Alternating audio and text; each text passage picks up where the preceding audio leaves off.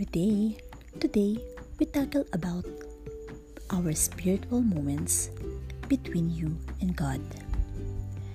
There are moments in your life when you can't explain what God has done for you, how much you were rescued by Him because of His mercy and goodness towards you.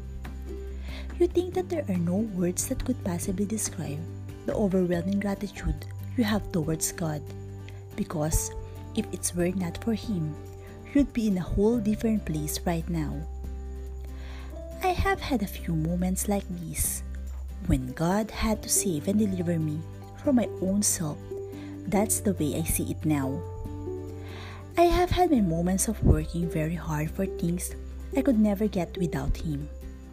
I've had my moments of wanting something so much that I lowered my standards to get it. And I have felt that God had forgotten me and so I placed myself in situations where in the end God Himself had to walk me out.